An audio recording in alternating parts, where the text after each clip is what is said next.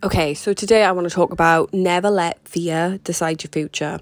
So, just to let you know, like the titles from this podcast today are all from like little motivational quotes I found on Instagram, which I then posted in the Facebook group. So, as you can tell, like I have a lot of things to do today, and I'm like, instead of like trying to use more um, creative juice, um, I'm literally just reusing the content that I've done because B minus work is better than no work at all, and it's allowed me to not get too overwhelmed and just move forward with it. So it have helped with my content ideas, but I am finding a bit of mm, I don't really know what to say with that line because as we know, usually I write the own line, and then you know I can easily create a podcast. So it's a quite it, it can be a good tip for you guys if you ever run out of podcast ideas uh, just look at quotes and stuff you know stuff that can inspire you but sometimes it can hold you back as well.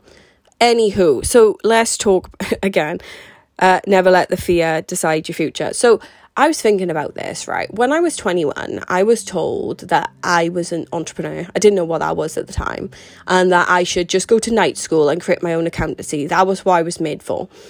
And I was like, no, uh, I don't want to do that. Um, I want to go on a graduate program for three years. I want someone to tell me what to do. That sounds like too much responsibility. And, you know, the guy was disappointed with me because he was just like, oh. Um, and I know he was just trying to save me from, you know, walking into a world that I clearly didn't belong in. But sometimes we got to learn the hard way.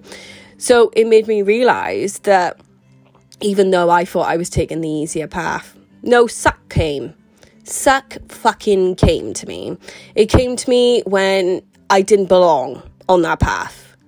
It fucking came to me. It smacked me in the face when I wanted to be me and people didn't like me being me. You know, it comes to you. So suck comes no matter what. You pick the easy path, you've got suck. You pick the path that you really want to do, you've got suck.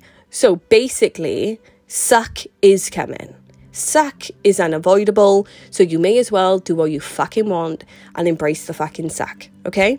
So, this is a friendly reminder something that you've always wanted to do, but you're too scared to do, go fucking do it. Because I bet you've experienced suck. And if you haven't experienced that much suck yet, don't worry.